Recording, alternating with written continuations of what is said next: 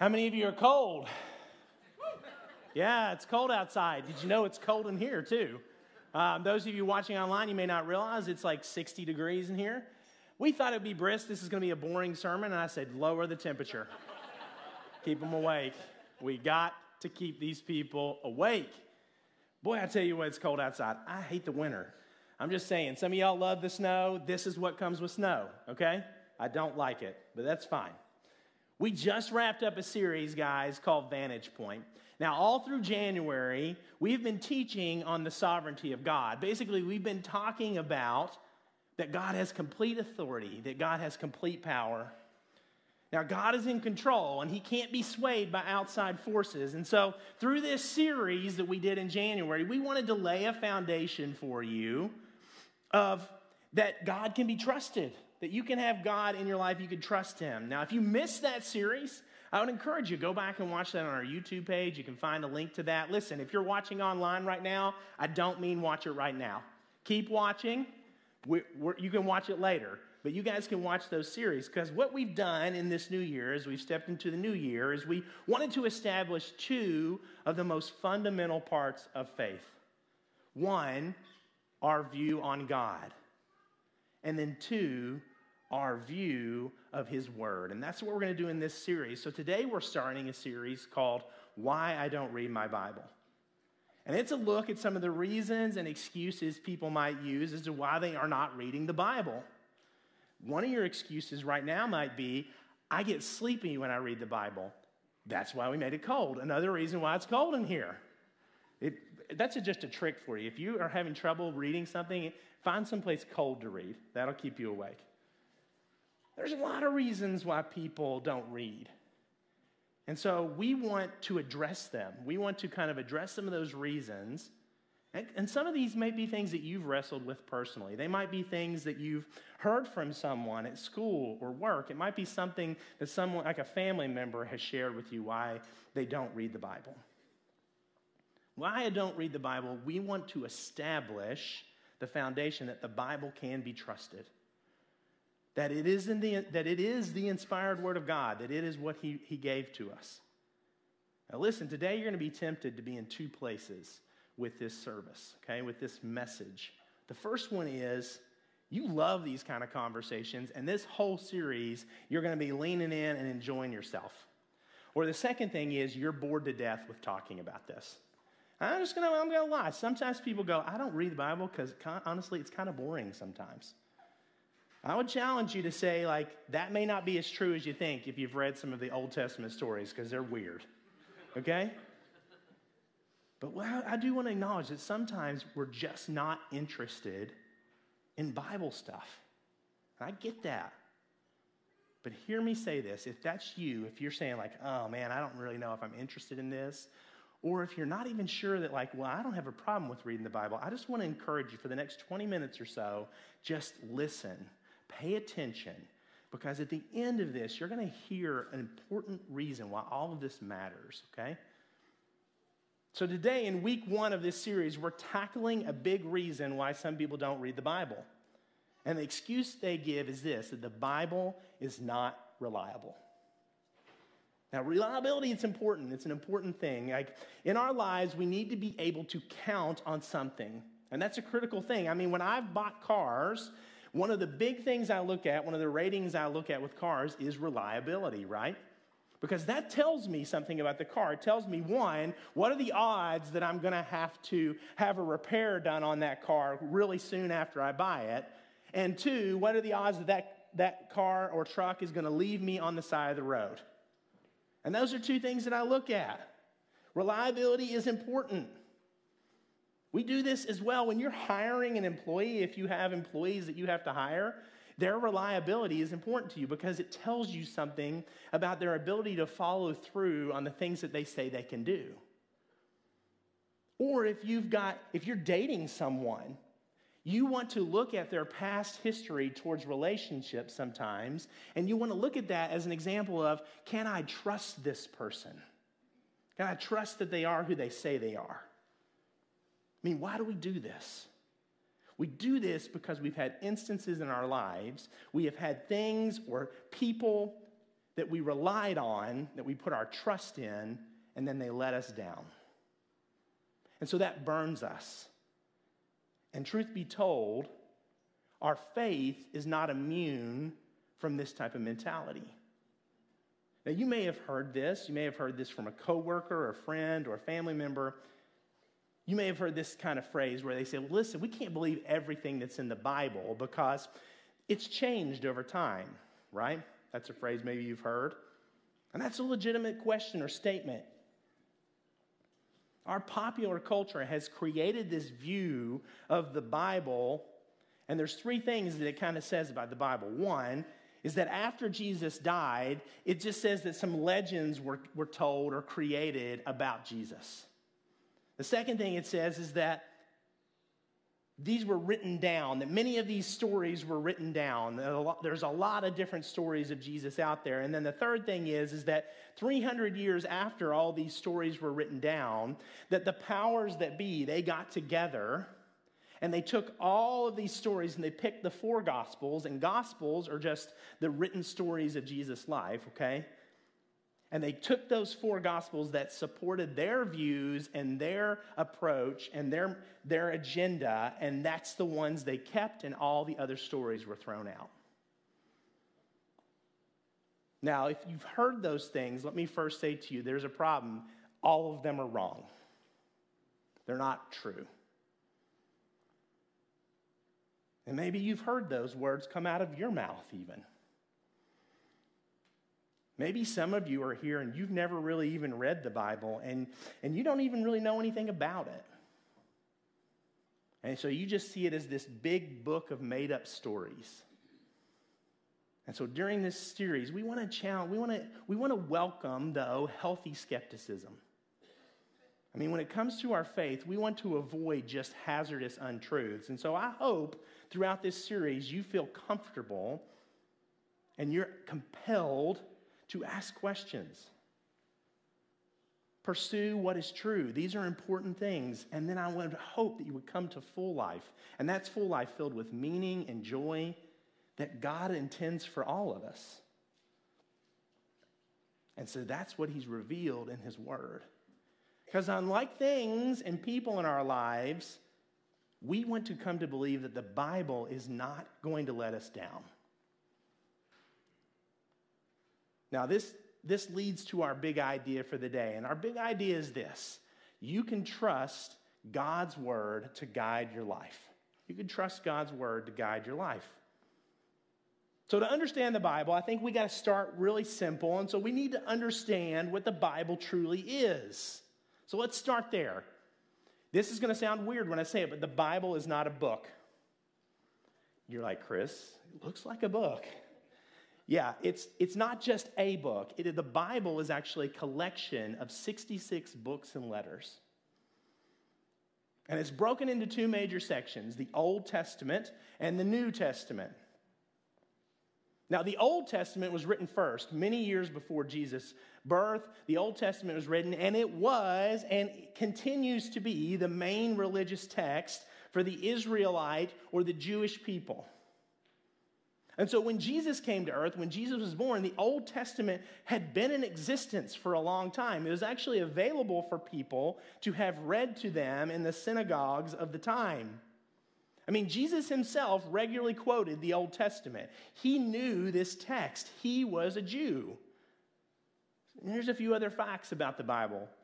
The Bible was written over a 1500 year span. 1,500 years is the amount of time that, that people wrote this book. There were more than 40 different authors.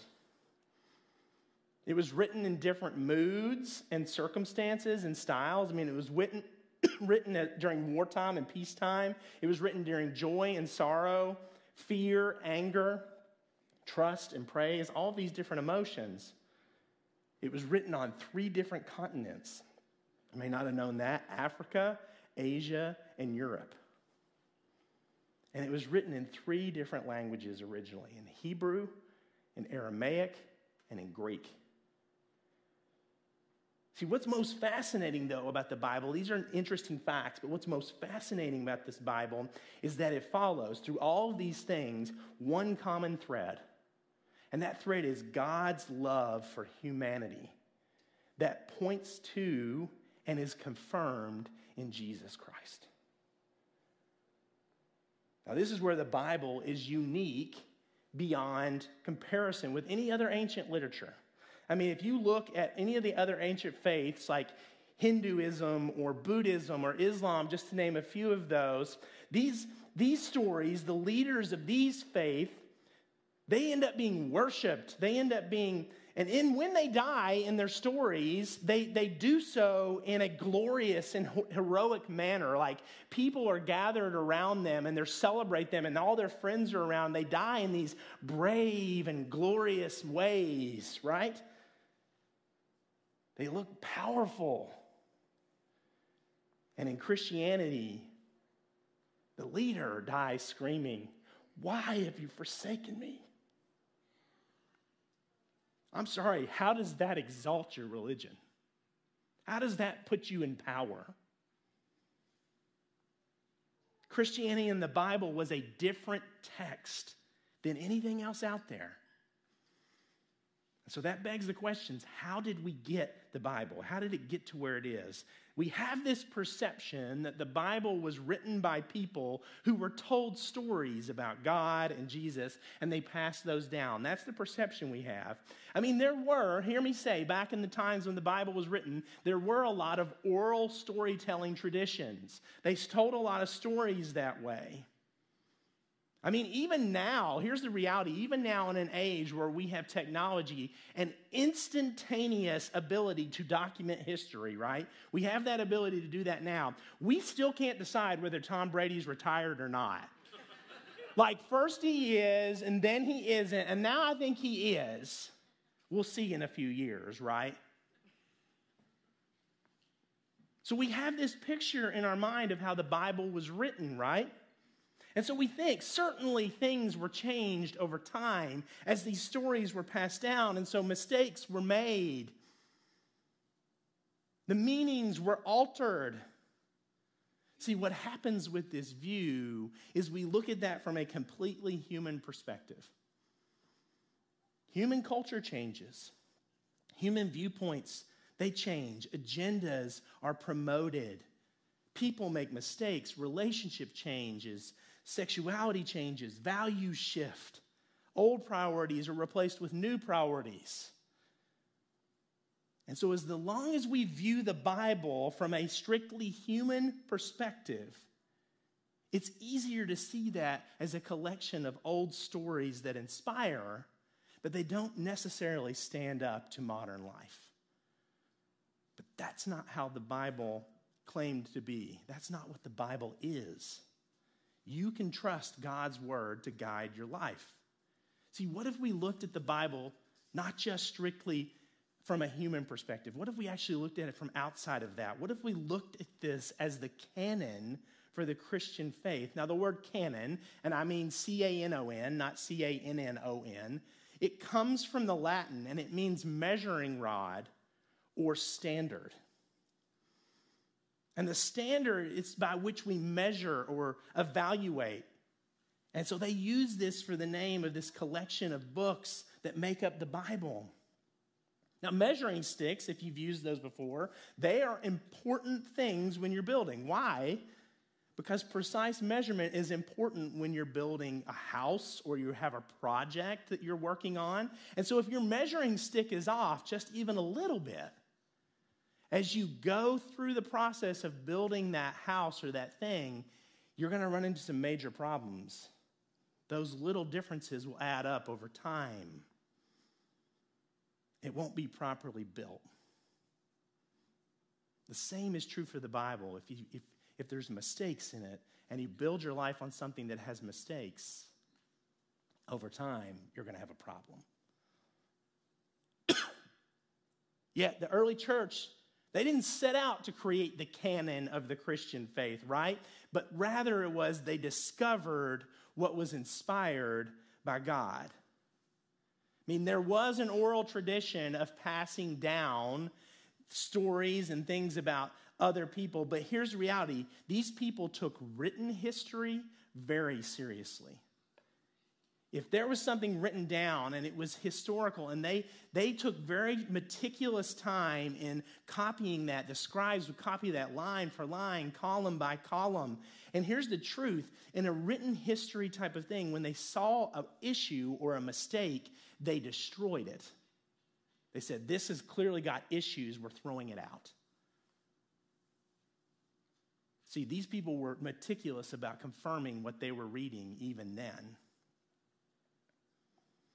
And so this was true of what the Old Testament was written, right? But also on the New Testament books. And here's the truth the New Testament books were written within 60 years. Keep that in mind 60 years of the death of Jesus.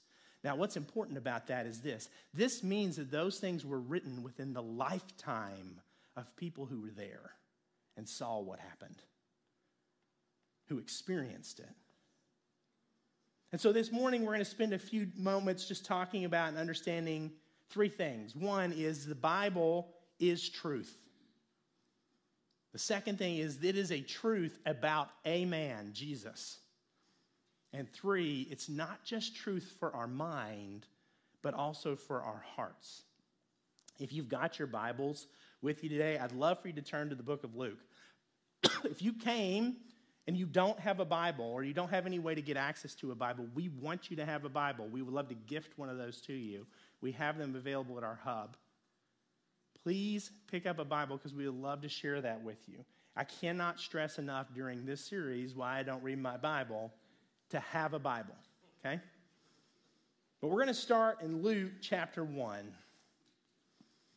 And so here's what Luke wrote at the very beginning of the book of Luke. He said, Many have undertaken to draw up an account of the things that have been fulfilled among us, just as they were handed down to us by those from the first were eyewitnesses and servants of the word.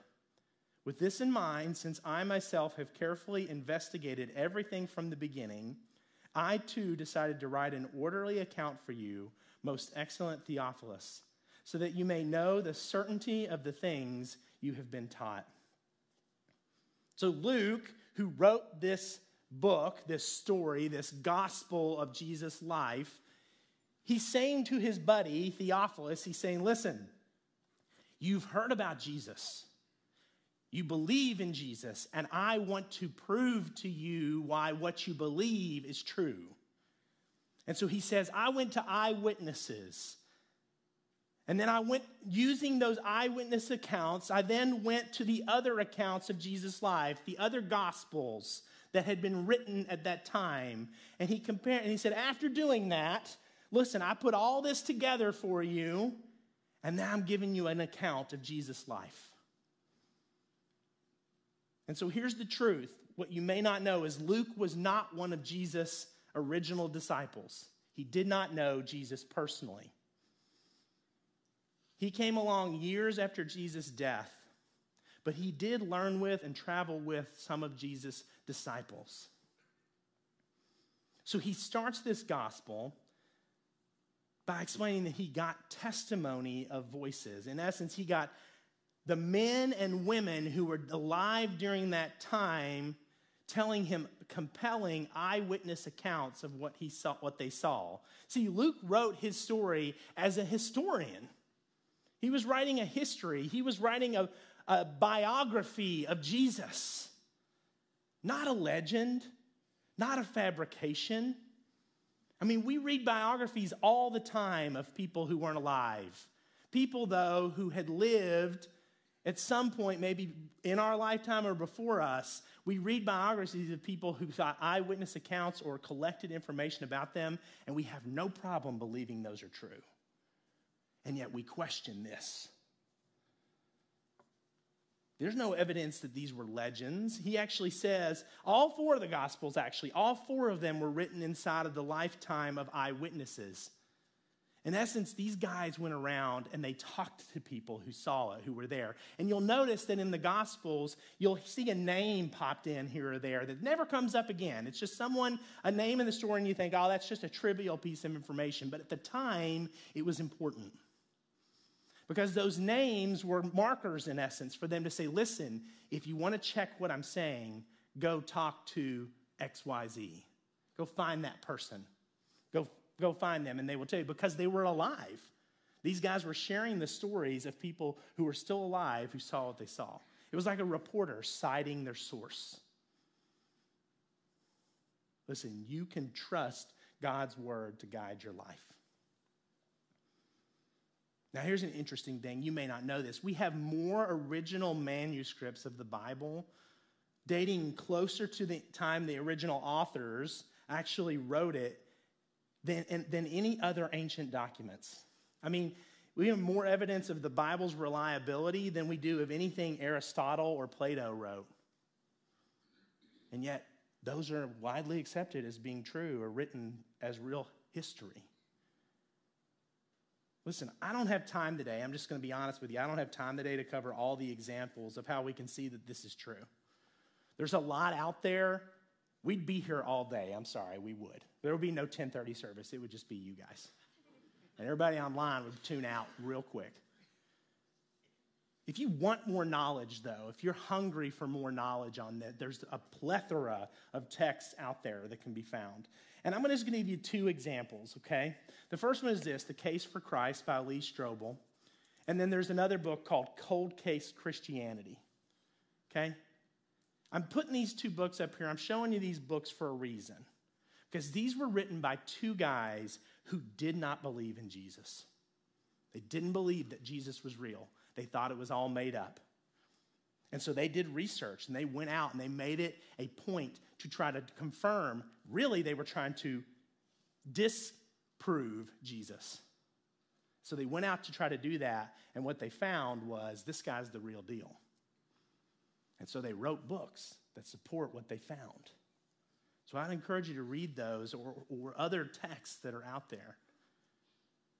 But here's the truth, and this is where we're going to land today, okay? Even if you can accept that this document is true, even if you believe it, if there's no, if you don't understand what it's actually saying, then there really isn't any point. So I want you to turn with me in the same book, Luke, very toward the end in Luke chapter 24. And we're going to be in Luke chapter 24 because here in this, in this story, we've got two guys, two disciples who are walking on the way to a city called Emmaus. And these guys are struggling because Jesus has been killed and they're feeling bad. And then Jesus, after his resurrection, he shows up on the road with them. Now, the interesting thing is, Jesus kind of clouds their vision to where they don't recognize him. So they don't recognize who he is, and he walks along with them. And he, and he says to them, like, why are you so upset? What's the matter? And they said, hey, you know, our, Jesus from Nazareth, like, he, he was a prophet, and we thought he was going to redeem Israel, but they put him to death. He's died. And, and, and some women have now said that they saw him alive, that he's resurrected, but we're not real sure. We're confused, and we really don't know what to believe.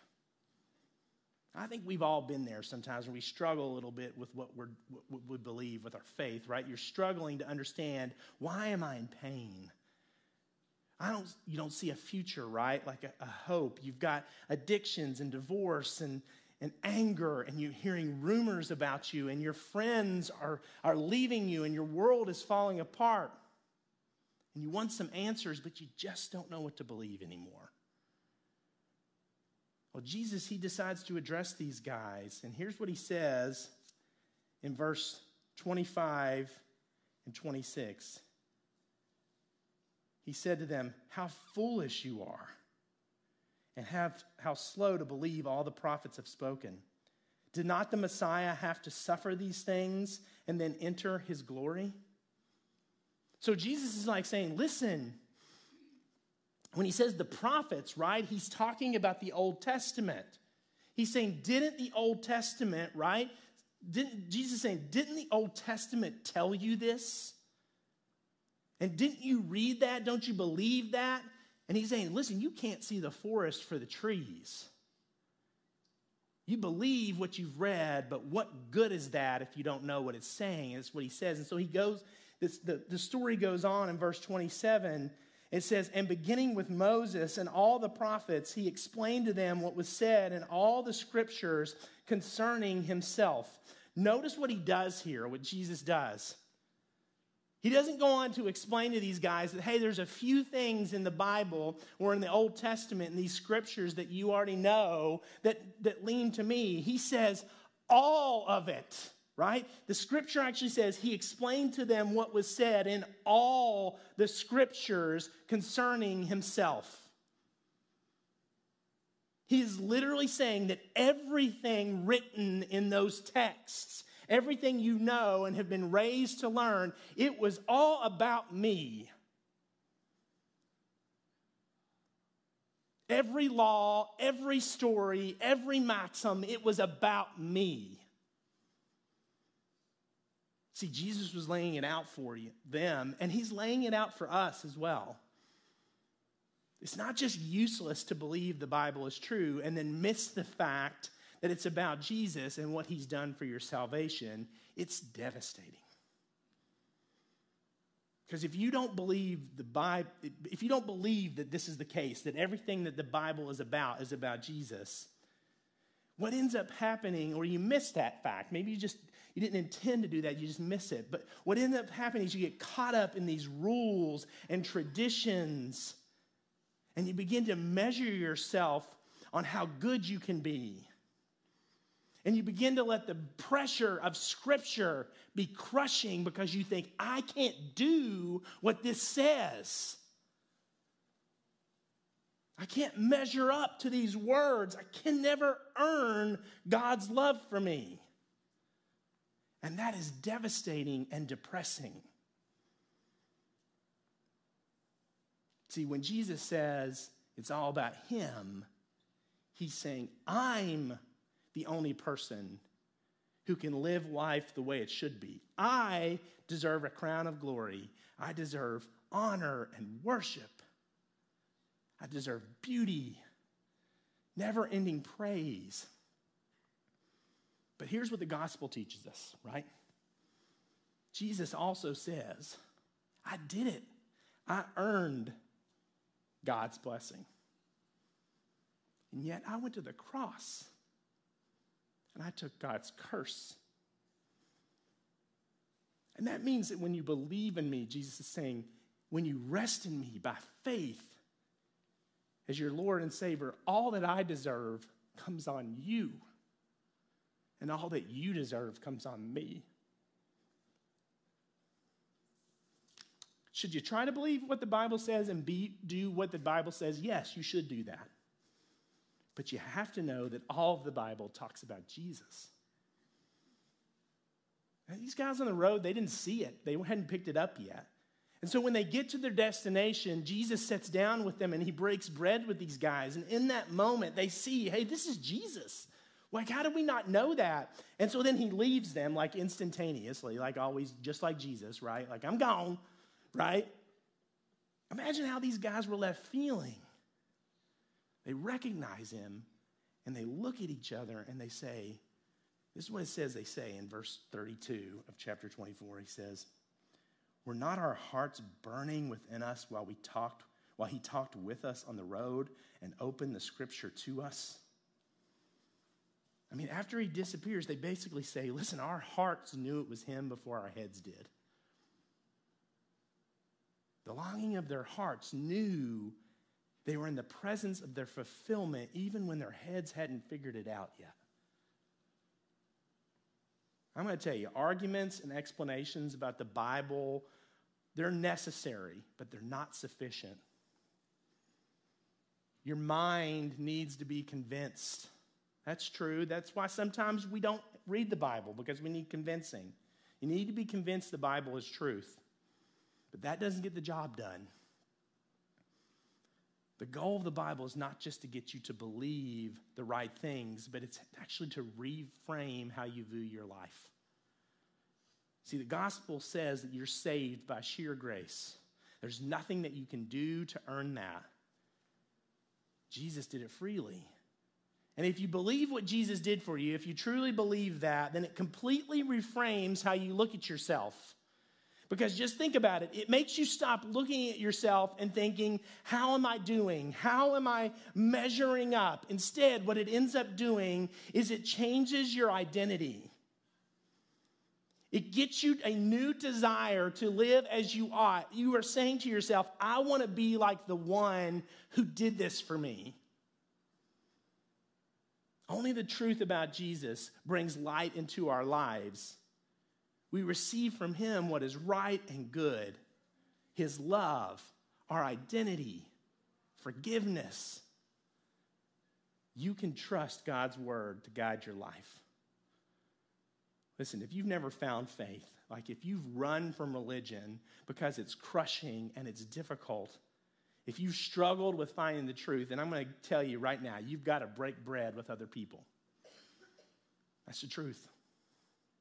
Get in relationship with people. Join other people in worship like you are this morning. Join a life group. We, we've still got ample opportunity for you this week to get connected into a group. Come to the prayer night tonight, six o'clock here at Ross. Come to that. You might just find that people's lives have been changed by Jesus. And I'm going to tell you begin to regularly read God's word.